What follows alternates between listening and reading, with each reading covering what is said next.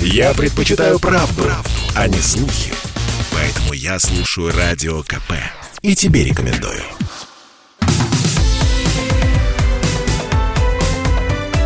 Как дела, Россия? Ватсап-страна! Почти четверть россиян, 22%, выступают за перенос столицы в Сибирь и строительство там пяти новых городов. А, причем а, мнения так разделились. Около 30% россиян поддерживают только идею строительства городов, а административным центром они по-прежнему воспринимают именно Москву. При этом перенос столицы без строительства и развития новых населенных пунктов поддерживают 6% опрошенных. Я напомню, что этот опрос появился у партии портала SuperJob не просто так. Это по следам заявления министра обороны Сергея Шойгу. Но э, одно дело сделать такое заявление, э, другое дело совершенно воспринять э, это заявление. У каждого есть свои мнения по данному поводу. Ну а теперь, если провести какие-то логистические выкладки, вот так вот проанализировать эту ситуацию, насколько это все возможно. С нами на прямой связи урбанист, социолог, э, замдиректора Института демографических исследований Российской Академии Наук Вадим Безвербный. Вадим Александрович, добрый день, здравствуйте. Да, здравствуйте. Ну, про поворот рек, про освоение целины, те, кто знает советскую историю, все это известно. Насколько реально перенести столицу из России в Сибирь?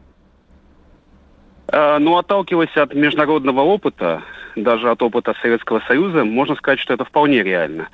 Потому что таких примеров было множество, и даже наш э, сосед ближайший, Казахстан, вполне в 2017 году успешно провел перенос столицы из э, Алматы теперь уже в Нур-Султан. Угу.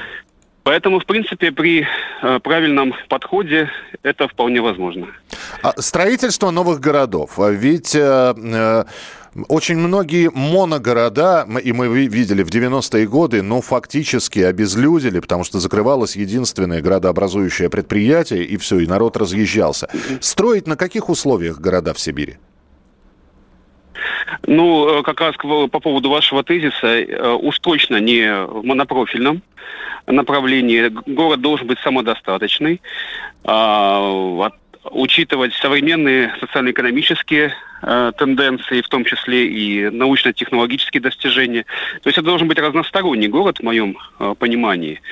И в то же время, где должна быть точка роста, которая обеспечит какой-то стабильное развитие. Например, там, а, университет, военная база, научно-технологический центр, какое-то крупное предприятие. Но все равно нельзя привести к тому, как вы сказали, а, к монопрофильности, к монозависимости от отдельной отрасли. Это должен быть системный подход и такое, а, я бы сказал, всеобъемлющее развитие Угу. А основных отраслей экономики. В этом смысле город может быть да, вполне успешным. А развивать Сибирь как туристический кластер. То есть, с одной стороны, это отдельный сегмент экономический, а с другой стороны, ну, туристы, начиная с наших и заканчивая зарубежными, это вполне... Да, я понимаю, что год пандемический, сейчас, в общем-то, туризм переживает не самые лучшие времена, но, тем не менее, развитие Сибири угу. как туриз... Э, туризма в Сибири. На мой взгляд, потенциал колоссальный, он не используется даже наполовину своих возможностей. Если, допустим, отталкиваться от того же Байкала, это уникальный, на мой взгляд, э, элемент туристического потенциала нашей страны. Он, я там несколько раз был, на мой взгляд, абсолютно не не использует свои возможности, даже в плане российского, внутрироссийского туризма. Э, плюс огромное количество э, национальных парков, уникальных природных объектов, которые тоже можно, которыми можно привлечь туристов, в том числе на международном, э, в других странах мира. Я думаю, что Сибирь обладает колоссальным потенциалом, кстати, как и Дальний Восток. Ну, и, честно вам скажу, сейчас нахожусь на Урале, здесь тоже очень много уникальных объектов, которые который мы даже многие не знаем. Здесь Тот под... же, тоже, тоже озеро Тургаяк, например. Здесь подтвержу ваши слова, потому что я тоже был на Урале, и там потрясающие, угу. конечно, красоты. Да. Единственное, не хватает инфраструктуры, но это отдельный разговор. Спасибо большое. Вадим Безвербный был с нами на прямой связи. Урбанист, социолог, замдиректора Института демографических исследований Российской Академии Наук.